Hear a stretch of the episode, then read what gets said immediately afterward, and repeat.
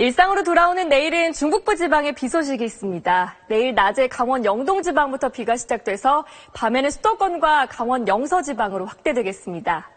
예상 강수량은 강원 영동 지방에 최고 60mm로 가을비치고는 양이 제법 많겠고요. 수도권과 강원 영서 지방은 5에서 40mm 가량이 예상됩니다.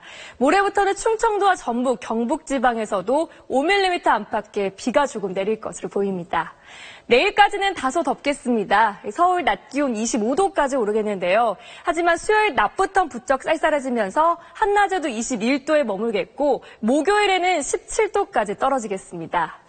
내일 아침에도 내륙을 중심으로 안개가 짙겠고요. 동해안 지방에선 너울성 파도가 밀려오겠습니다. 남부 지방에선 낮부터 구름의 양이 늘어나겠고 낮 기온 광주 27도, 대구 28도 등으로 오늘보다 조금 낮겠습니다. 비는 모레 낮이면 대부분 그치겠습니다. 내셨습니다.